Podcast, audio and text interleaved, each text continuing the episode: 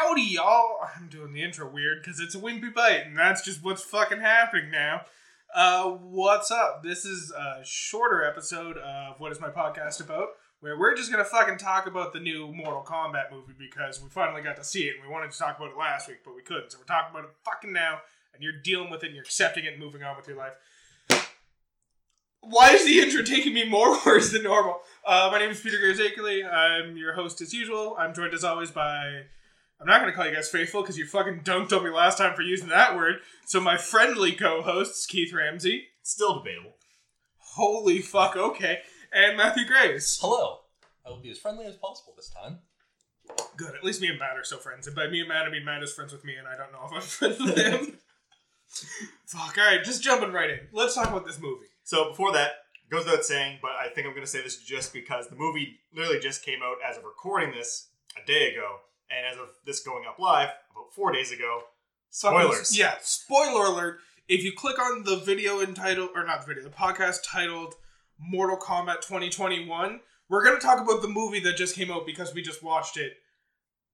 Be forewarned, we're going to spoil shit. We understand if you clicked on this one accidentally thinking it was about the 1995 movie that we just did an episode on, but yeah. or if you thought we released a wimpy bite about Mortal Kombat Annihilation, which we won't. Sorry.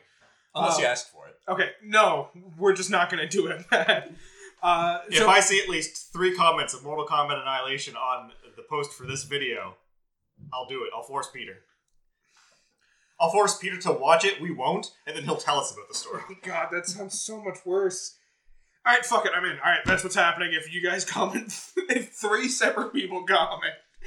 All right, um, So uh, the reason I wanted to also give the spoilers because I want to point one thing out, and Peter can attest to this that when the trailers were coming out and the whole question about who Cole was became a thing, I, I decided to call my shot and I said, "I'm calling it now. Cole is going to be the descendant of, of Scorpion." yeah. And I thought this was going to be the big end act revelation. Now we find it about like 30 minutes into the movie. Find, find out in the first fucking scene of the movie. It's very heavily hinted and then confirmed 30 minutes later. Yeah. Um, Second scene, we find out. First scene, we have an inkling that, hey, he's got a descendant now. Well, because we get the opening, uh, you know, Hanzo death scene and his family dying, but the baby was like not got. Then Raiden picks up the baby and then goes leave. And then all of a sudden we get Cole tying yellow wraps around his Yeah, hand. So before we talk about this movie, I have one quick thing to say, which is before we watched this movie a couple hours ago, like two hours ago, Keith pointed out that the reviews for this movie had it at fifty four percent, and I just need to come out and say right now, the reviews are fucking wrong. This movie's perfect. There's like two changes I would make to it. Other than that, it's amazing. Yeah, anyone who gave that review is uh, just sorely missing out on the amount of Sub Zero versus Scorpion content that we actually got. Yeah. Now I will clarify some things. Uh, the percentage has gone up to 55% It's from the 50%. And uh, Google reviews uh, are just like or dislike, and it has a 90% like. Okay, Okay. that's much better. Good. Fucking pretentious critics. Because their what I will say is, Mortal Kombat has never been about. It has to be the most amazing story. Did it deliver on what Mortal Kombat was? I think it did, and Yes. that's all it really needed to do. Yeah, And it was did- great. And they did flawless victory correctly this time. Yeah, there was one flawless victory, and it was actually a flawless victory. Instead of calling it out three times, when only one of them was a flawless victory. Alright. So, let's just fucking get into it, alright? Yeah, the, op- the opening scene in uh, the 1600s of Japan. Yeah, 1600s at the Hanzo Hasashi compound, where Hanzo's talking to his wife about how much he loves her and carrying buckets of water. A little callback to the 1995 movie. I don't know if it was a callback. when Sub Zero was killed by a bucket of water. it probably wasn't, but in my mind, it absolutely was. Uh, so Hanzo fucks off to get more water, and Sub Zero just kills everybody. Yeah. Yeah, that's pretty much it. Yeah. We And see. Uh, Comes along to finish off his bloodline for Yeah. whatever reason. well, it's because we end up finding out that there's a prophecy that the Hanzo bloodline is going to be the one who wins Mortal Kombat. Yeah. So at this point, we we know in the modern day that it's been nine generations of Outworld winning Mortal Kombat, and they need to win ten in a row in order to invade. So presumably they heard about the prophecy 400 years ago. Was probably about nine generations ago. So that's when they started their winning streak after trying to kill off the Hanzo Hasashi bloodline uh, in order to stop that. This is probably my one of the things I would change about this movie is the fact that it shows Hanzo Hasashi die. Then we hear the baby cry. Then we hear lightning. Then Raiden just shows up, collects the baby, and then we get a cut And to the dagger. and the dagger, and then we get a cut to a black screen where text says, "Mortal Kombat has been won nine times by Outworld. The prophecy foretells that the blood of Hanzo Hasashi will unite the realm to def- win Mortal Kombat or some shit like that." I would cut out the line about the prophecy, and I would cut out everything after Hanzo dies, so we just get the baby crying, so that there's no real super heavy-handed indication that fucking Cole is going Yeah, to be. and that's the thing. If you cut out that and just immediately cut to modern day, it still kind of loosely implies that the baby is. But then when Raiden gets the confirmation, that's when they can deliver us the prophecy and what Yeah. happened. Yeah, they can do the flashback to. Not, they don't even have to show the baby crying. They can just do the flashback to Hanzo dying. We hear the baby cry, and then we see Raiden collect the baby. That's when we can see that happen to explain what happened, rather than having it laid out at the beginning. I think that would have just been much better off done in flashback rather than at the beginning of the movie. Yeah, because we even got little snippets of the connection throughout the movie when Cole had these little dream sequences where he'd see Scorpion wreathed in flame. Yeah. So yes, we now modern day get to see fucking Cole. Does Cole have a last name? Or we give Young. Young. Yeah. Okay. We see Cole preparing for a fight in MMA because he's an MMA fighter. We know he used to have a bit of notoriety, but these days he's just getting paid 200 bucks a pop to get the shit kicked out of him by other fighters. Because for whatever reason, according to the people who are around him before the fight starts, he doesn't like defending. He attacks. It, like, it's not even well explained his fighting style. It's just the fucking guy, fight organizer, calls him out for not fighting because fighting is attacking and defending, not just throwing punches wildly. I don't know if that's entirely correct. I would argue throwing punches wildly is still technically Yeah. fighting. I I'll be honest, I don't think I've ever actually hit the block button in a Mortal Kombat game. So Yeah. so far he's doing what I'm doing. I think it's the movie trying to say that Cole has a tendency to run when the going gets tough. We also definitely get repeated scenes of Cole just taking a fucking beating and being told that that's all he's good for. So that's a fun character trait. I'm sure that's foreshadowing. Yep. Uh, so we go from that scene to Cole explaining to his daughter that he's going to take her out to dinner. Meanwhile, this guy with real human arms shows up, and I'm specifying that because it'll come into play later. Uh, and his name is Jax, and he explains that Cole has a birthmark. And he is jacked. Okay, podcast over. I can't anymore. that was your wimpy bite. So Jax explains that Cole's got a birthmark, but the birthmark isn't a birthmark; it's an invitation to participate in Mortal Kombat. well, to be fair, that's not until Until the snowstorm and the Yes. burger joint. yeah, in the middle Well- of July. yeah, he's got a crazy birthmark, and Cole's like, "Cool, goodbye." There we go. And then they end up at a burger joint, and Cole goes in to buy burgers while his daughter sits outside eating ice cream and French fries. So, did he just buy her ice cream and French fries with the plan of buying more food later? Why didn't he just buy all the food at once? I Or did mean, they just find ice cream and French fries on the table, and she just started digging it? That's a good point. I mean, to be fair, ice cream's super easy to make, and most of these burger joints have the fries already kind of prepared. The burger to specification usually is what takes the Uh, time. Fair. So they might have just given her the burger and French fries. And Also, why am I defending the concept of making burgers in a, like a Mortal Kombat movie? To you guys? I don't know. Why, why is this your nitpick? Uh, trust me, I have bigger nitpicks, but this was the one that came up right now. I just realized that the timing was a little awkward. Anyways, Cole runs inside. It's snowing out, and we only know of exactly one character who has snow-based powers. And then lo and Tundra. behold, yeah, Tundra. Frost. Kotal Khan. I don't think Kotal Khan has snow powers. No, he doesn't. I was just naming characters at this point. well, everything starts to freeze now. Like really freeze. And then menacing shot. The shot. temperature goes below zero. yes! Is there a word for that? Uh, Um, we might might stumble across it at some point. Can't. There's something, but it just doesn't come to mind It's right on now. the tip of my tongue. Yeah. Anyways, Sub Zero shows up. I'm sorry. so Sub Zero Zero shows up and just starts trying to kill the shit out of Cole, but except not really targeting Cole, more so targeting Cole's daughter. And that one guy that was just unlucky enough to be on the street. Yeah. Um, The, the snow, like the ice chunks, literally fucking hits him in the head. He goes down. He's just laying there for the rest he's of the just scene. lying in the middle of the street, which, spoiler alert, Jax is about to drive through that street where Buddy is just lying down. Jax drives up from the other side and then backs up. So maybe that's why Jax didn't go forward in that scene. That's fair. So, Snow, fuck, Cole. Oh, God. Snow fuck Cole? So Please talk about this, this is where Jax explains the whole birthmark is not a birthmark, it's an invitation to a big tournament to save the world. Now, I will mention, I did have a bit of a problem with this from the trailers, as I mentioned before, but seeing it in play, I actually didn't mind that much. It actually wasn't too bad. yeah, watching it actually play out, it made a bit more sense than it did in the fucking trailer. Um, we also have Cole, or not Cole, Jack show off the fact that he also has a mark. Very importantly, the mark is not on his arms; it is on his chest, I thought it was like Uh, more. or well, is- like side, back Yeah. area. Uh, it's just key that it's not on his arms because those are going to continue to exist for the rest of the movie. yeah, you didn't want to like ruin his perfect arms. Yeah, of course. He's got such immaculate arms.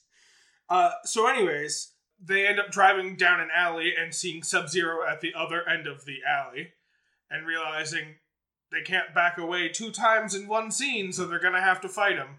But Jax explains that he's going to fight uh, Sub Zero, and Cole's just got to get his family the fuck I'm gonna out. fight him one on one, fair and square. Now wait while I get my gun out of the trunk. yeah.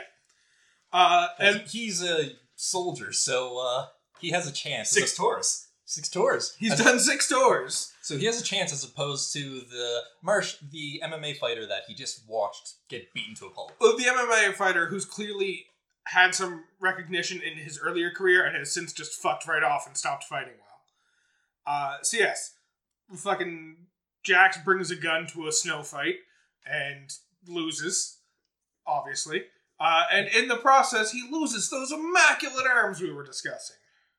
It's a bit of frostbite. I really, I'm gonna be honest. Anytime Sub Zero has a fight in this movie, it's fucking great, and I Oh, yeah. love this fight between So- Sub Zero and Jax. I absolutely love the effects of the gun freezing just as it's shot and the bullets were leaving the barrel. and like Sub Zero doing like the head tilt dog thing as the bullets are just very slowly moving towards him. You know, the sure sign of insanity in any character. It's like, oh, look at that. Tilt their head slightly when they're looking at you. It's like, okay, that person's evil and about to snap. Yeah.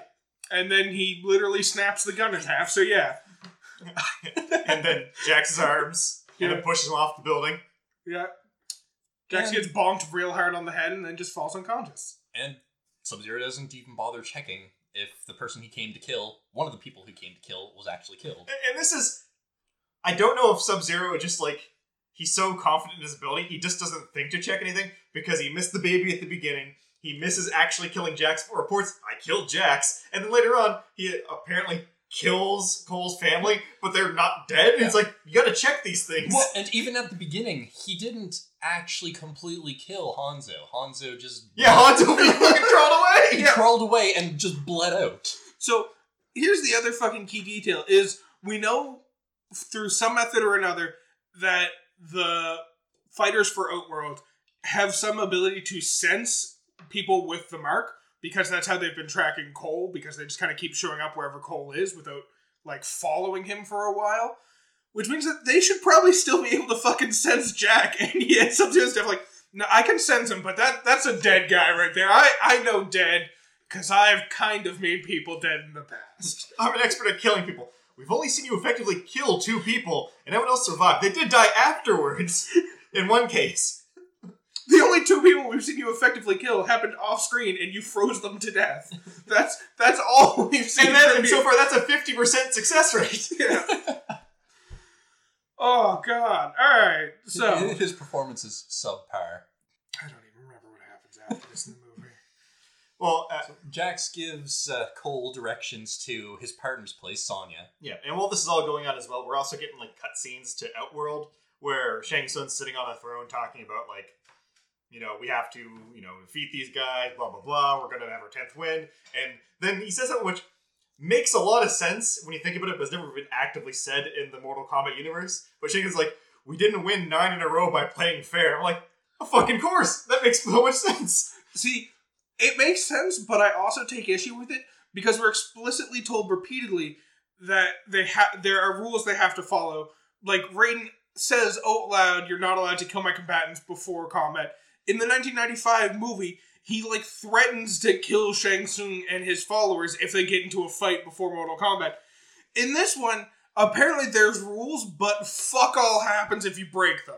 Well, there's two factors at this that I think are at play. Shang Tsung actually does specify that fighting, bef- like conflict before the tournament, is not forbidden.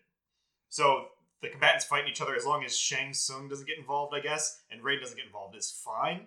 Although I guess Shang Tsung's not really one of the elder gods, so it doesn't really matter for him. He's another combatant. But at the same time, where the mark transfers upon someone being defeated, I think that means that it's kind of like in a built-in defense mechanism, so that there's always enough people for the tournament. Yeah, so it's not necessarily like we're kind of told that if a member of Earth in a later scene we're told if a member of Earth kills someone with the mark, then the mark gets transferred to the person who killed them. Perhaps if someone from Outworld or someone who already has a mark kills someone who has a mark, the mark just gets transferred to like some other person on Earth. Thus, the closer they get to the tournament, if they kill off the actual fighters before they can prepare, then the new people can't actually, which might be the case with them indicating Johnny Cage at the end of this for the sequel, which is going to be the actual tournament. Oh, by the way, this movie is all pre-tournament. Yeah, there's not a single amount of like actual technical Mortal Kombat in this movie. But it could be that uh, Sonya kills Kano and gets his mark. Yeah. But Kung Lao also dies. So So his, mark, might have been transferred. Or, uh, I don't know how they're going to play this because Shang Tsung is not technically actually part of Outworld. He's from Earthrealm, but then corrupts the tournament himself. He might have the mark now? he might, but I also feel like he's participated in tournaments in the past over the nine years. So I Well, yeah, if they're sticking to the lore, he would have been the champion that was eventually defeated by Kung Lao, who spared his life. And then Goro came in and killed Kung Lao and then won the rest of the tournaments. So it's entirely possible he got Kung Lao's mark. I think it's also entirely likely that he has had a mark for centuries. Um, but yes, so we end up meeting Sonya Blade. We also have a brief scene where fucking Cole drops off his family in a shack in the middle of the woods, and then he goes off to meet with Sonya Blade. Um, it's also a really good scene, as you commented during the movie, because there's no like line about like this is bullshit. I'm not living up to this. It's like no, I have to look into what's going Yeah, on. that whole here. moment is pretty much in the car chase. Like, why is he after me and my family? And then Jack kind of gives him like, no, this guy's going to keep coming after you regardless and kill anyone he has to. And that's kind of the only affirmation that Cole Yeah. needs. He's like, I mean, I have to do this. You saw that guy was shooting like ice beams. Yeah, even his wife is like, "Oh, Jax probably killed the ice guy. We're good." And Cole's like, "No, we really should be more certain than that that we're safe." We need to be more certain than Sub Zero when we kill somebody. yeah. so uh, meets up with Sonya Blade. Sonya Blade is the one who gives us the whole lore dump of the world, where Mortal Kombat is a thing that happens every generation. There's been talks about great tournaments through a whole bunch of different civilizations. And we get a cool little few Easter eggs here. We get an image that looks very much like it's Nightwolf. Yep. And then we also get another image of looks like a bust of Kotal Khan. Uh, so My favorite part in this though is when she says it's Mortal Kombat, and he's like, "It sounded good up to that point, but that last set sounded like you made it up. In fact, they spelt the name wrong." yeah, because it's Mortal Kombat with the K. And in that particular picture, the K was backwards. Like half the letters were backwards, which is ridiculous because it's mostly M's, O's, A's, and T's. That's right. Jimmy, it all was backwards. like the letters we see backwards are the L's and the K's, which are the only ones that could be backwards. I'm gonna assume it was all backwards now. You're gonna get Yes. your Oh my God. on this. Oh fuck! All right, so. Oh fuck! We also Uh, get introduced to another great character now. the best character of the movie. Did anyone check to see if Cole's name is spelled with a K? I'll be right back. Give me a second. If they didn't, I'm upset. Nah, it's spelled with a C. Oh. They done goofed. It's okay now that he's accept- uh, accepted his destiny. It's probably with a K now. Oh yeah. Uh, also, Although there's only one other character in the Mortal Kombat franchise that their name has a K that uh, or a C that stayed a C, and that's Chameleon, the female reptile. Yeah. So yeah, we get introduced to quite possibly the best character in the entire movie, which is Kano, motherfucking Kano. Currently chained down to a chair. He's the one hundred percent the comedy of this movie. Yeah. and just all, all of his lines are gold. I don't know if it was like improv because the actor also has comedic background himself, but just like he was on point, and I laughed at almost everything he said. Yeah, like there was maybe like three of his lines that I didn't fucking laugh at. Everything else was fucking great. Like there's shortly after this fucking reptile breaks in, fucking starts fighting with them. Ka- Kano calls out to Cole. He's like, "Let me go. I can help you in this." And Cole calls back, "Just sit and wait." And Kano's like, "Oh, really? Fuck!" Gesturing to the ca- chains that are holding to the ground. He's like, "I was thinking about taking a fucking stroll, you dumbass." But yeah, the reptile attacks. Uh, they end up getting thrown around because he's invisible, obviously. And Sonya starts fucking throwing knives and actually hits him in the leg with his own knife, which later on he says that she did on purpose. And she kinda does not correct like, him. Yeah, I guess. But also, Kano did something quite intelligent in this fight. Because Reptile was invisible for the majority of the fight until Kano took a flare and stabbed the flare onto Reptile. to be fair, that was partially Kano's doing, but it was Cole who called out use a flare. Yeah. So we get a little bit of a hint that Cole is the leader of the team because he has But even still, I've never seen flares implemented like that, and that was pretty cool. Yeah. Yeah, there's the whole fight, and then Kano pun- like does his fatality, punches out the heart. He's like, Kano wins, fucking beauty, fucking beauty. Which, obviously, we've seen this in the trailer, but still, like, it was just a great scene. Fantastic. Uh, so I believe we get another cut to Outworld while this is happening, and then we cut back to Earthrealm, and Sonya's walking into her fucking RV to like talk about the fact that their place has been compromised. Kano's just sitting there drinking a beer, drawing. It's been maybe like five, ten minutes in universe, but from the looks of it, Kano has perfected a fucking drawing of him holding fucking reptile's skull with the words "finally killed it." The He's- word finally really makes me believe that he has met Reptile before and just couldn't kill him in the past. And he came out and said that he is working on an animated adventures of Kano. Yeah, Kano graphic novel. Uh, now, the thing to point out here too is Kano has one of the marks, but apparently he got it when he killed a powered individual from Brazil. I can't think of a character that that would be, so it's probably just like you know, throwaway. Oh, he killed somebody, got their power. But Sonya also doesn't, and he keeps like just chiding her about it. Yeah. I was half expecting Sonya to kill Reptile in the scene just to get the mark, but Reptile wouldn't have it though, because it seems these true. marks I s- are I suppose. specifically for Earthrealm fighters. Yeah, that is definitely how it seems. Okay. Uh, so yeah, we also another fucking beautiful. I'm gonna try not to just say every great Kano line, but I have to say the one where they first walk in the RV and Kano's drinking a beer and Sonya's like, "Oh, make yourself comfortable," like sarcastically, and Kano's like, "I have." Also, your beer shit and you're almost out. Yeah, Kano just like I'm fucking out, and then he mentions that he knows where Raiden's temple is, and Which they- is where they have to go to get ready for the tournament. Yeah, so as he's leaving, Sonya ends up bluffing. It's like, oh, I'll give you like three million dollars. Essentially, what it comes down to to end up joining. And Kano's like, bullshit, you live in a rundown trailer. Yeah, so he ends up accepting the plan. He's gonna take them there, not before he ends up spitting on a gnome, and then specifies how much he hates Snowguard gnomes. yeah, another beautiful bit of foreshadowing to something we'll get to much later down the line. And then you know they're off on the plane and end up in the middle of the desert because Kano is taking them to Raiden's palace. Also, this whole time he keeps talking about how he's the Black Dragon and all that stuff. And in the game, he does lead the Black Dragon, and I don't think there's a point where he's never actually leading it. Uh, I mean, I guess a bit later in the franchise, during the uh, original run of games, he wasn't so much because he has to revive it, and it's got like five people in it. Yep. But the way he was talking, I'm like, he's definitely not in the Black Dragon anymore in any capacity, which kind of gets confirmed later on by Kabal. yeah. Yeah. When they first land in the desert, I, I just loved Kano and explaining where they were going with the GPS. Yeah, because Sonya's He's like, "How far are we?" And Kano It's like, says, oh, it's about uh, 22k, mm, maybe 23k if we're lucky. 24k if you're hopeful. Um, I don't know, you could be right with uh, 30k. mm, Probably 22 or 35k or something. Just to be safe. "See, I misheard it and thought he was saying days." I oh, was like, "Yeah, we're about 22 days out. Yeah, 25, 28." 35 and no one's surprised. Like, man, he's really just ramping up the amount of time they're spending in this desert with no fucking supplies. So they wander through the desert a little bit. Kano makes another fucking comment about how Sonya clearly just wants his mark.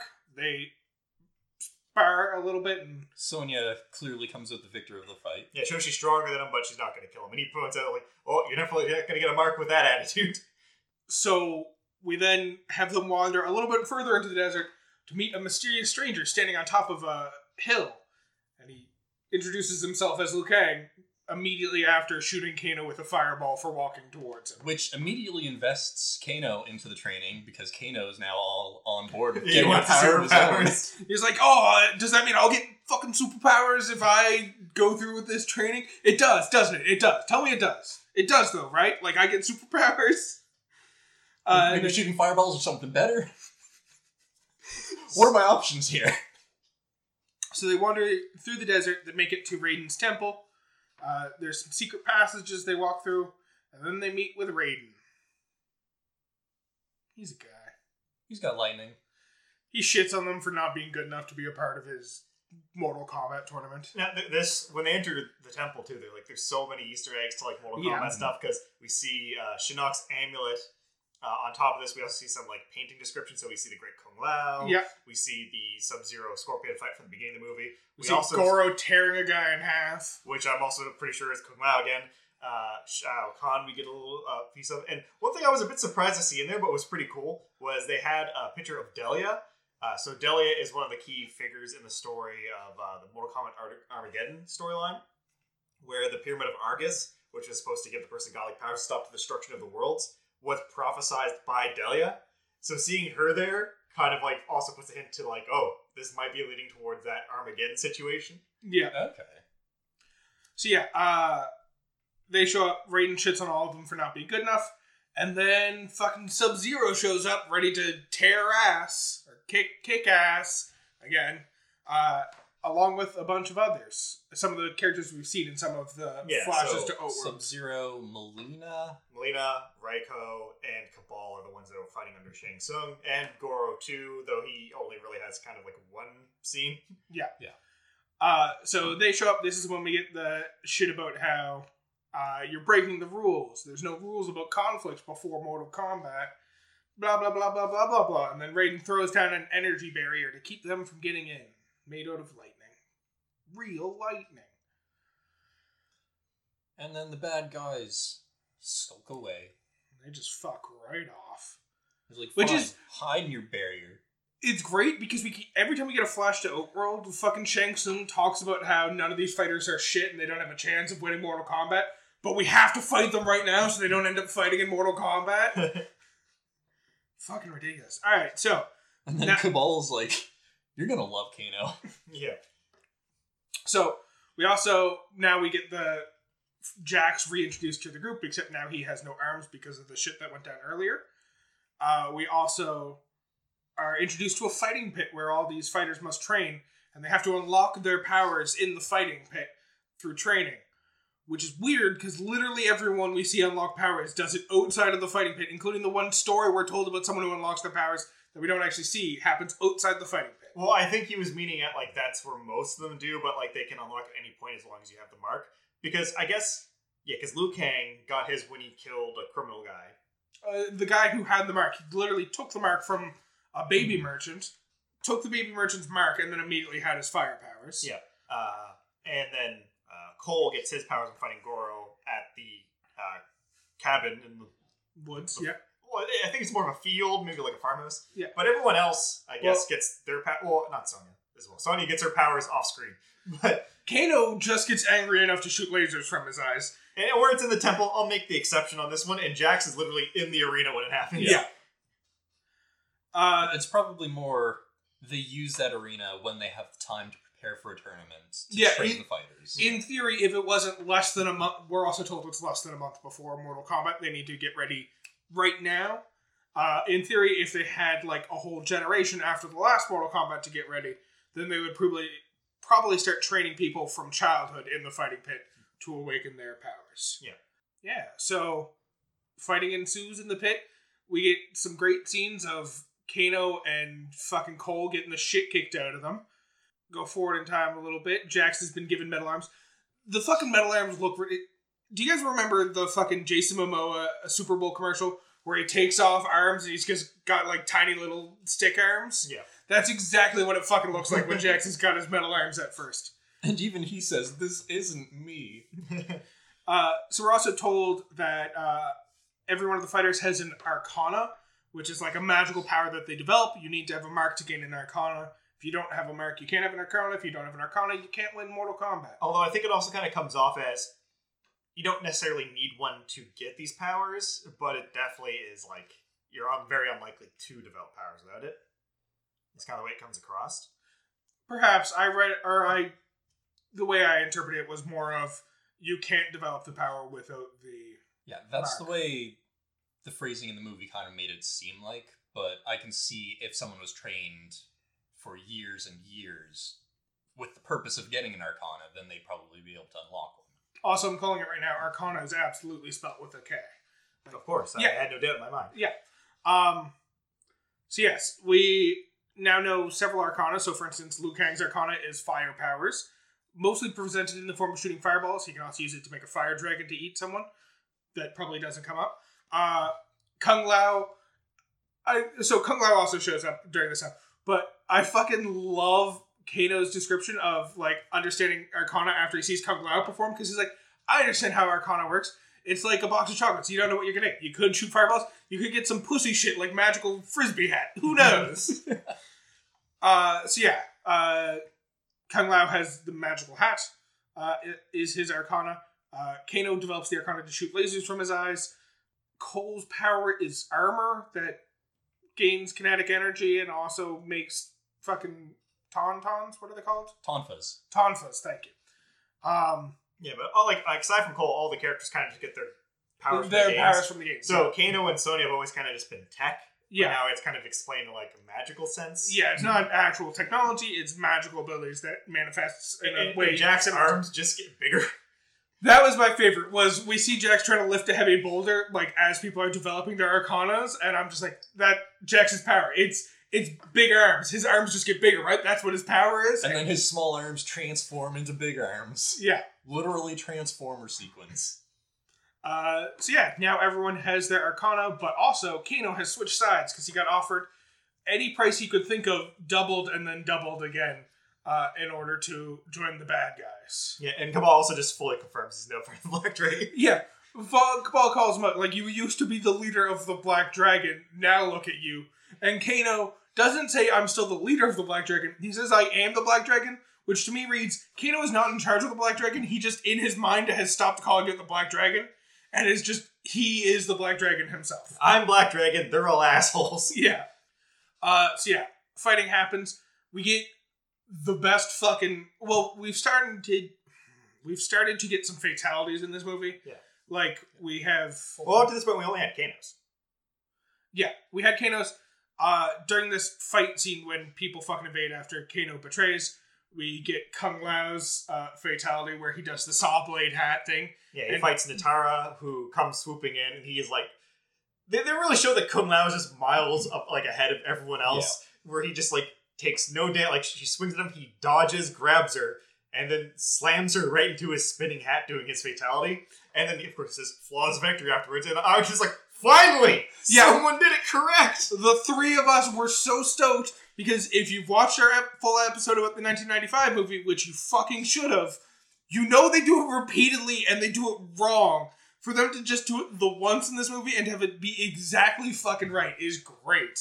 So yeah, we uh see fucking Kung Lao's fatality. Uh Goro ends up fighting against Cole in the farmhouse. What do you guys think of the farmhouse fight? I mean, the pro- uh, so my problem with the farmhouse fight is I can understand why they wanted Goro to be the set piece for this, but if they're going to use Goro as one of the big threats on the tournament side, he's kind of already just been easily defeated by Yeah. Cole. Yeah. But if we're going with the route that they can all be brought back to life, then But Like he can still be back brought Goro, back. It doesn't make him stronger, true. And he's already been kind of dunked on by Cole. So the only Now, way I, I can- guess the argument could be that it wasn't a one-on-one fight because Cole's wife hits Goro with an axe, and he kind of focusing on them when the thing happens, and Cole unlocks his powers, which is the armor. So you could make that argument, so Goro will be more prepared for him. But still, seeing a villain that's supposed to be as menacing as Goro Yeah. get defeated this early on in it. Yeah. With the Like- sequel, him being that same position, I feel like it has to be like Goro's at the tournament and he's up the big threat. I feel like Shang Tsung, they have to set him up to be the big threat. Like I don't remember the exact timing, but Goro is either the first or the second bad character we see get killed. It's either Goro then Nitara or Nitara then Goro. Nitara's Nitara's No, first. Nitara's first. Okay, but yeah, it's very early on that we see Goro just get fucking murdered. Yeah, because what ends up happening is Kung Lao defeats Nitara. Uh, Sonya and Jax both lose. Liu Kang is kind of getting grouped up on, Yeah. and then that's when uh, Raiden ends up summoning back Cole. He shows up and he's like, "Oh, we actually have a Hasashi," Yeah, and then he starts trying to zap everyone out. Uh, that's also the same time that Shang Tsung also just like soul drains Kung Lao. It's like, of course they had to because Liu Kang just was not confident in himself enough to be the hero that we need as like the storyline. So Yeah. they had to kill Kung Lao off. Yeah. Well, it's also to the point where like they built up Kung Lao as this inc- like he was by far the strongest. So long as you have him there, people aren't going to be as fucking afraid of the other enemies. Also, he was the only person on the team that didn't get defeated aside from Cole, I guess. Yeah. Yeah. Uh, and even then, to go back to our logic of the games, it was very clearly one of those situations where Cole lost the first round of combat against fucking Goro and then won the rest of the fight. Fucking Kung Lao had a flawless victory against Nitara. Yeah. Um. So yes, shit goes down. They end up getting brought to the Void. Yeah, the Yeah. world between Earth Realm and the Elder Gods Realm. Yeah, uh, and this is where everyone's kind of all dejected about the fact that Kung Lao died and now they can't win even though they all unlocked magical powers during the fight. He's like, you know how we beat them? We give them a tournament that they don't want to fight in. They've been avoiding the tournament all along, so we're gonna have a bunch of 1v1 combat. So here, here, well, kind of. But here, here's another issue I have with this. So Raiden has specified that he can put them wherever he wants them to. That includes, without their will, being summoned to a fight on 101. Yeah. He could just drop them all in a volcano. Yeah, th- but that that would be considered interfering, I guess, and probably But also, in why? in Raiden's eyes, all of what Shang Tsung is doing is wrong and against the rules, despite the fact that he's just kind of bending them, not actually breaking. Okay, them. put them into uh, an empty cave uh, at the Yeah. center of the earth. Like, well, they, he doesn't even have to do that. Why do 1v1 fights if Raiden can control who the combatants are? Why not have it be a series of 5v1 fights where it's just the five of them killing one person? They're like, alright, Raiden, next one's up. And just another person gets teleported on top of Reiko's body. Yeah, I see that point, but it's uh, it's just gotta be. Oh no, the good side is too honorable. Yeah. Uh, so we get a couple 1v1 fights, and then we get a 2v2 fight, which is really just two 1v1 fights that are happening in the same Yeah, arena. So Jax's like, I want to fight Reiko. Uh, Sonya's like, I want to fight Mileena, and it's like, no, you're gonna feel, fight Kano because we know you can beat Kano. also, Kano has a mark, and we need to find a way to give you a mark. You're going to fight the guy with a mark that you can take. Of course, that wasn't said, but it was heavily implied by Yes. everybody, including Kano earlier on in the movie. yes! Because Uh, if you think about it, Kano having a mark and working for the enemy is one down on them because Kano can easily, once the tournament happens, just go, oh, I give up, I forfeit. Yeah. And that's one loss. uh, Uh, so, and then uh, after you know, this one v one, this one v one, and then Cole's like, and Liu Kang, you and me are gonna actually fight Mileena and Kabal. yeah. But then they don't. It's just Liu Kang and Kabal fighting, while fucking Cole is, frankly, kind of getting the shit kicked out of him by Mileena because she can teleport. Yeah. Yeah. And then they all make the decision: we can't fight Sub Zero one on one, so we're gonna do the five on one plan after we kill all these other Yes. people. That's when we do the 5v1. Uh, only for fucking the fights to all end. Most of them end in fatalities. In fact, do any of them not end in fatalities? Uh, so I guess Kano doesn't die to a fatality. yes, uh, Sonya just stabs him in the eye with the gnome Yeah. that he Yeah. spit on earlier. Other than that, we get to see a Jax fatality, a Liu Kang fatality, and a Sonya fatality. Uh, and then, yeah, Kano just fucking dies. I guess Cole doesn't have a fatality that could be referenced. In theory, I suppose we probably saw the equivalent of a Cole fatality against Goro in the earlier fight when he drove his Tonfa through Goro's eye. Sure. But even still, comparatively to the other fatalities, that wasn't much of one. No. We did get a good reference to fucking Goro's fatality when he's holding Cole by the throat and says he's gonna rip his spine out now. Yeah.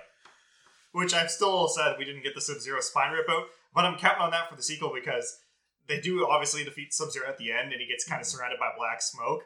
So they're setting up Noob Saibot obviously for the sequel. So I'm really hoping for a spine pull because that's kind of like the iconic move that hasn't appeared yet. Yeah. We have yet to see a human spine in a Mortal Kombat movie, and it's frankly fucking disappointing. At least not in drawing form. Yeah. So yeah, uh, all the one v ones are resolved, even though two of the one v ones were actually called as a two v two and then split into one v ones, and even one of those it still ended up being a one v two because it was Sonya who killed. Yeah, one of them became a three v two. Yeah. So Right, that's when Sonya came in and used her new arm beam to blow a hole through Mileena. And Yeah, that's the, that's the one glimpse of a spine we get to see. That's true. it's true. I misspoke. We do get to see a human spine in one of these. I mean, it's not human. No. That's just Oh, that's true. It's not a human spine. Uh, maybe they got a stun double who was a human to do that shot. That's how they'll explain Mileena coming back in the sequel. Yeah, Yeah. I hear it's hard to get in contact with the world actors. Especially during a pandemic, you don't want to bring people between realms. All right, so at this point, Sub Zero shows up and he shows that he has a little foreshadowing bracelet from Cole's daughter uh, to signify that he has captured his family and frozen them to death. Menacingly walks back through a portal, and Cole's like, no, and follows in Yeah. Runs through the portal. Uh, just as the portal closes behind him so no one else can follow him. immediately forgetting the 5v1 plan that they had and instead going with a 1v1. Yeah. The, the other thing important to mention at this point is Cole does have the dagger that uh, Hanzo used when he was fighting, and it Still has, caked with Hanzo's blood. Yeah. Yeah.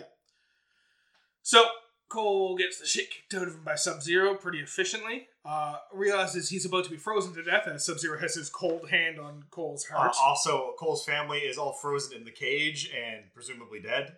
oh yeah, it's important to mention that this is happening in the MMA arena from the beginning of the movie, except now cold. And it's all frozen over. Cold. Oh! Oh, I'm sorry.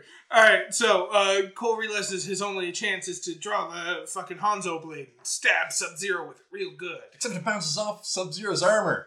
Because that's what armor does. Yep. Uh, and then Sub Zero turns it around and tries to stab Cole with it. Cole grabs it with his hand, and then his blood, the blood of the Hasashi bloodline, drips onto the blade, and then the blade starts glowing with hellfire. And that's when we get the Mortal Kombat Techno Syndrome sting. Yep. As Sub Zero gets stabbed from behind. And then we hear the words. I know at the very least the three of us were very highly anticipating right there, which is just it pans over. We see Scorpion holding the other end of the rope, and he just yells, "Get over here!" The only English word said by the Japanese character the entire movie. I mean, they couldn't have said the line in Japanese; it would not have been nearly as iconic. Anyways, uh, we get amazing the best sequence. scene in the entire fucking movie. Cole punching ice. Yes, hole punching ice. And then we cut back to this boring shit where it's a fight between Sub Zero and Scorpion. that just sounds blasphemous, what you just said. I sorry, I don't think I can be on this podcast anymore. I don't deserve it. Uh, but yeah, we get to see we see Scorpion going toe to toe with Sub Zero, except not exactly going toe to toe. It keeps like fluctuating between who's doing better, and then it literally keeps cutting back to Cole, just like yelling at his arms and then punching ice. It's just like Cole. Why is this a priority? Like, I understand your family's frozen, but they're gonna continue to be frozen and if Sub Zero wins that fight, then they die for sure if they're not already dead. Maybe make sure Sub Zero dies before you start punching ice really aggressively. But he doesn't listen to me yelling inside my head because I don't want to ruin the movie. Uh, uh, but yes, literally the best fucking scene in the movie is the fight scene between Scorpion and Sub Zero. We even get like what I think is the coolest fucking thing where fucking Sub Zero stabs Scorpion with his ice sword and then grabs the blood that's shooting out of Scorpion and freezes it into a blood knife and then stabs that back into fucking Sub or not Sub Zero Scorpion. It's a very good fight scene. Yeah, they really Very- show off a lot of the, what the powers they have in the games are. In fact, Sub Zero also uses the ice decoy move Yep. to Yes. dodge one of the attacks, which is pretty good. Also makes the ice wall and throws fucking Scorpion into it. Very fluid choreography for this. Yeah, and that's one of the things that the director hired people that could do the things so that they didn't have to do stunt coordinators and all that stuff. Yeah. Uh, so yes, we uh, yeah, because the guy who's playing fucking uh, not to cut away from the discussion of the fight scene, the guy who's playing Bihan, he was also Ip Man, wasn't he? Uh, I believe so, but you might know him a little bit more from a little movie called The Raid. Yeah, that too. I feel like that's a lot more impressive than uh, that one. Fair. I'm just trying to remember when I fucking saw him from, and the raid was not what came to mind at first. It was Ip Man for some reason. No, it's always going to be The Raid. Fair. Uh, so yes, we get a beautiful little choreography. Fucking Sub Zero gets thrown into the center of the MMA arena because they've just been fighting in the wings up until now. And then Scorpion dives through, cuts his sword through him, and this is when we get the fucking ice decoy. Sub Zero standing further back. And then finally Cole's like, wait a second, maybe I should punch even harder. And he goes back to punching the ice, only for Sub Zero to start directly attacking him. And that's when Cole decides to participate in the fucking yeah, fight. so Scorpion and Cole have to team up against Sub Zero. They're kind of just stripping away his armor, I guess, as the fight goes on, revealing the person mhm. underneath. yeah. Now, this is a because in the concept of the story, we know that Sub Zero is the one that kills his family, and I think in the games, Hanzo Hasashi isn't from like 16th century Japan. He's like more modern, but lived in like a little village thing. Yeah. But in this one, both of them are alive like 600 years ago, roughly, or 400 years ago. Yeah. And so they don't really go into details about why he's still alive, unless they're going to like, oh, his ice powers make him live longer because he's like in a partial cryostasis. Either I- that or some deal he made with Shang Tsung. That yeah, could I be it. assumed that was why he was working for Shang Tsung, was because Shang Tsung gave him the powers of immortality or something like that. That's what I fucking assumed was going on. So I- I'd be curious to see how they're going to try to set up Kuai Liang with this now. Uh, yeah, it's a little bit harder to explain Kuai Liang's existence. Well, he can't be. Well, he, I guess he could be Sub Zero's brother, but Kuai Liang has always been a good character, so him accepting the immortality doesn't seem to make sense. So they He- might he- try they to might have him be like a descendant of some kind of Cole, and then have the continuation of the Sub Zero, uh, like Sub Zero Scorpion feud be between those two. Yeah. Yeah, it's entirely possible. But yeah, they strip away Hmm. Sub Zero's armor, Sub-Zero, stab him through the heart. Sub Zero has a scene where he slowly gets back up and then closes the cage door Uh, no one's going anywhere. until this fight is done. So, uh, obviously, Scorpion's the one that finishes him off. And the thing I love with this is we get Scorpion's fatality. Yeah, Not and I quite love- the same. I love how they do it though, as opposed to the traditional his whole head is a skull. Yeah, instead When- of pulling off his face and revealing a skull. He pulls off his face mask, and when he's breathing fire, the heat from the fire coming from his mouth is melting the skin around his mouth. Yeah, it's slowly breaking down, so you see like he still has the human eyes, but he's got like a skull bottom half of his face, which as soon as he's done, he covers back up with his mask. And So yeah, it's not exactly the same, but I like the way that they handled it for this Yeah, movie. and even to drive home even harder the point that he is an undead revenant back for revenge, when he next pulls off his mask, his face is back to normal. Yeah. Al- Also, leading up to this, uh, Scorpion fire punches the ground, which immediately like wakes up both of Cole's uh, daughter and wife. Yeah. Which is like, means one of two things because it means either once again Sub Zero's bad at checking whether people are dead before leaving them, or fucking uh, Scorpion specifically talks about how the fire is hellfire and he has gained control over hellfire, which could also equally mean that Cole's family was dead and was in hell, and Scorpion used hellfire to bring them back. I'm gonna choose to believe that they just went to sleep for being too cold, and then That's- that little bit of fire warmed them up just enough. That's the preferable option, but I do in my head now have the head canon that they were burning in hell and Sub Zero or not It's Sub like, Zero. no, I'm not having that. The reference now. So, uh, Sub Zero dies, and then fucking all the gang shows back up to hang out with Cole. And they're like, oh man, you did it. Congrats. Not before a little scene where Scorpion says in Japanese to Cole, it's like, continue to protect our bloodline, and then disappears again. Meanwhile, I'm just there sitting thinking, he doesn't understand Japanese. He has no idea what you said. So, two things. First of all, he's speaking Japanese that was spoken 400 years ago. Dialects tend to change over that Yeah. amount of time. Also, I like because he doesn't say protect our bloodline. He says protect my bloodline, which perhaps means to me that maybe Hanzo Hasashi doesn't even realize that Cole is his descendant. He just thinks the little girl is his descendant. Or the fact that like the other thing that implies that Cole has no idea what was said to is in the opening of the movie, it spec- Hanzo even specifically says to Bi- Bihan when he's talking to him, "Is like, I have no idea what you said because your subtitles were Chinese and mine are Yeah. Japanese, Yeah, but uh, I know I'm going to kill you, blah blah blah and stuff, right?" yeah, So that implies like you know, all the characters don't have fluency back and forth between the languages, and there's nothing to indicate that Cole, like Cole's like, "I'm just some guy from Chicago." yeah. Yeah. The only character shown to have fluency in multiple languages was Sub Zero. Yeah. Yep. God damn. So, friends show up. They talk about how they won the day, and then fucking Shang Tsung shows up and he's like, You may have won today, but next time I won't bring warriors, I'll bring armies. Hinting at the next movie. And, and while he's doing this whole monologue, Red just kind of like zaps him away. It's like he talks too much. He talks way too much. Uh, and then we start talking about how we gotta find new champions to Yeah, fight. right. It's like, we didn't have new champions. We need to uh, find them, and then that's where we get the hint to Johnny Cage because Cole's like, oh, I can't fight in the MMA arena anymore. I gotta go to Hollywood. It's like, oh, what's in Hollywood? Not what. Ooh. And then it pans over to a Johnny Cage poster. Yeah, Citizen Cage, know your rights. Yeah, it's great. Uh, and then the movie ends, and we're all the better for it. Whoop, whoop.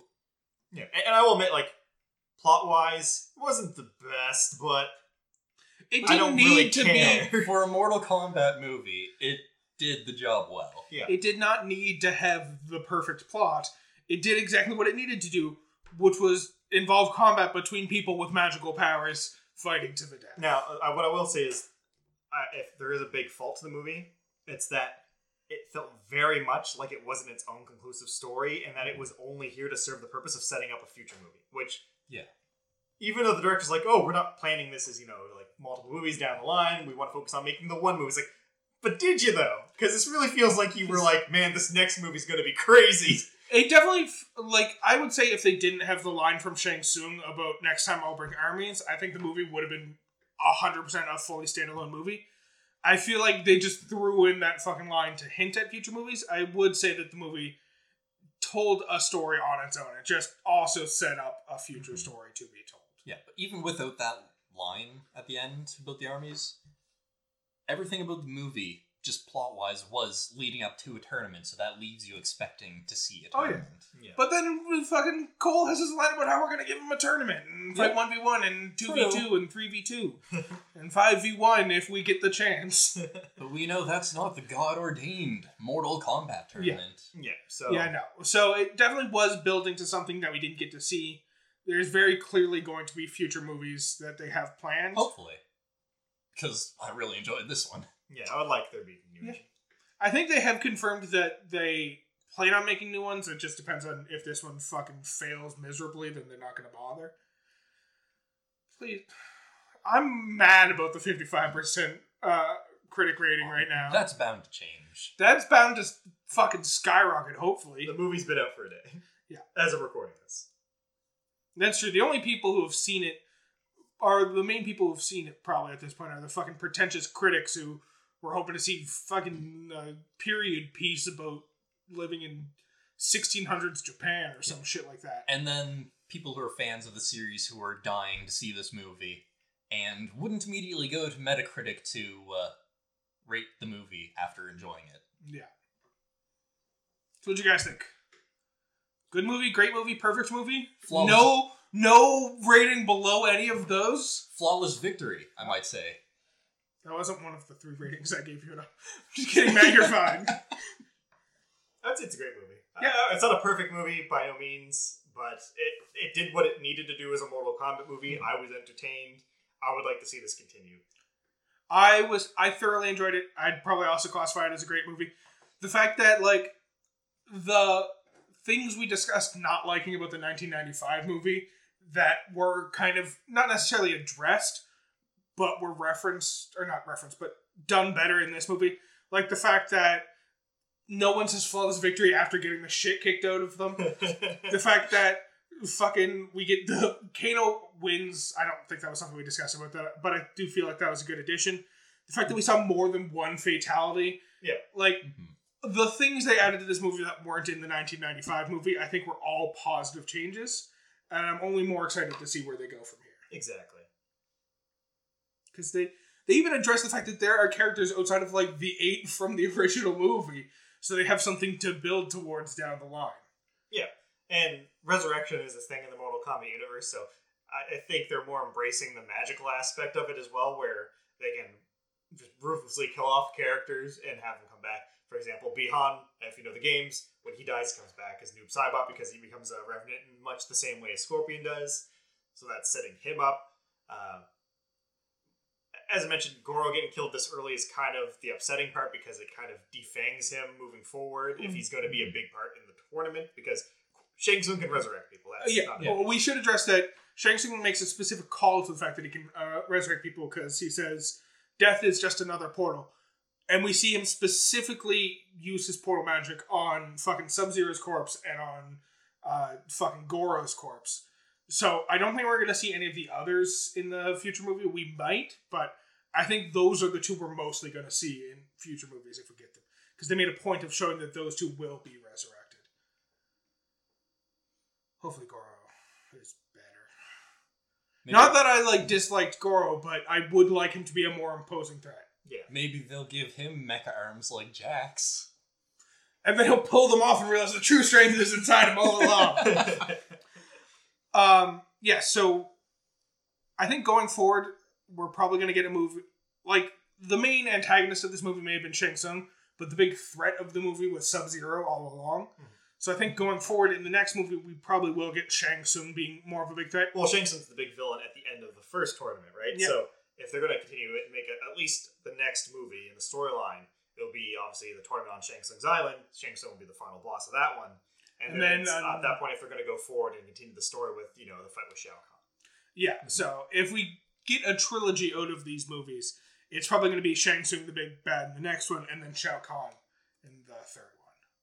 And Shao Kahn just invades Earthrealm because he doesn't care anymore. Yep. Yep. Yeah. So, with that being said, then, what characters do you think we should expect in the sequel? Uh, obviously, Johnny Cage is an easy give. We know Johnny Cage will be in it. Yep. Was um uh, that Nightwolf? Is that the guy's name? Yeah. Yeah, um, probably maybe him. I don't think it'll happen. I don't think we should expect him, but I really want them to have Kotal Khan in the next one. Not even the next one. In the third one where they're fighting Shao Kahn, I want Kotal Khan to show up. Well, Kotal Khan is one of the generals for Shao Kahn. Yeah. But yeah, I think obviously they bring back Goro and they could possibly bring back Kano, just like if they want to have the characters from that first tournament. May- yeah, because the way we saw Kano, we saw Kano get like scars all over the right side of his face, and then we specifically saw the fucking uh, gnome get stabbed into the right side of his face, which in the games is the part that's just a metal plate with the laser eye.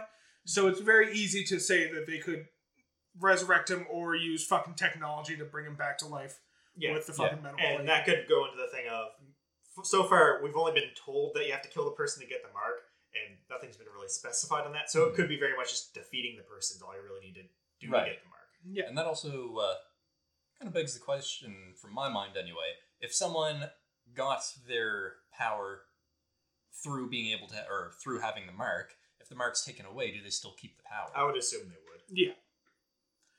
Yeah, I even though I said earlier that they need the power the mark to get the power, I don't think they need the mark to keep the power. If the mark gets taken away through whatever means, I think they do maintain the power that they were given. Makes sense. Uh, also, if they keep Mileena dead, I can see that being the intro for Katana and why she's in the tournament. Yep, Yep, that's what I was thinking. Because we also saw Katana's fan in uh, the temple. Yeah. Uh, if they want to do it a bit speeding things up, they could make it that uh, Sub Zero returns in the tournament, but it's actually Earthrealm Kuai Liang Sub Zero, and then have Noob Saibot appear as one of the villains. Yeah, absolutely. We could have a huge time jump and have what's what? Baraka. Baraka. No, I was thinking of fucking Johnny Cage's daughter, Cassie Cage. Cassie Cage. That'd be a huge time jump to have her involved. I feel like you have to do the Mortal Kombat tournament that was less than a month away. Yeah, I just mean they could have that one, and then in the third one, they could potentially have Cassie Cage. Unfortunately, I don't really know all that many Mortal Kombat characters, so I don't know who could make an appearance after this. Ermac's another good one that could show. up. Ermac is a, definitely a character who could possibly make a showing. You see, my, my big problem is I'm not confident in them doing Baraka. I, I'm not confident in anyone doing Baraka. I don't think anyone could do Baraka, to be honest with you. Is there anything else to be said about the movie then? It's great. Go see it. Pay lots of money to see it so they make a sequel. yep. Or just see it multiple times. Yeah, even if you've already seen it, go see it again after listening to this podcast. And then listen to this podcast again and then see it again. Create an endless cycle of seeing the movie. okay, well, in that case, uh, you know how we do this podcast. We talk about stuff and then we stop talking. And once we stop talking, we tell you to, like, check out our Instagram where we upload pictures when we upload episodes as well as when we record. Except we didn't do it for this one because this one's a Wimpy Bite. It doesn't count. Uh, And so, outside of this episode's release schedule, we're typically releasing on a bi weekly basis once every two weeks. Also, uh, make sure if you have an idea for what our podcast could be about, or if you just have a question you want to ask us, or you just have something you want us to talk about in general, you can always shoot us an email. Uh, that email is what is my podcast about at gmail.com. Uh, spelt the way words are always spelt. Uh, and then we got another episode another week because this one came out on and off schedule specifically because of Mortal Kombat. Also, I'm probably going to address this now. There's like a 60% chance that it's not what we hinted in our last podcast because fucking Halifax is going back into lockdown. And if that's the case, it's going to be something entirely different. And then we'll talk about what we hinted at talking about then.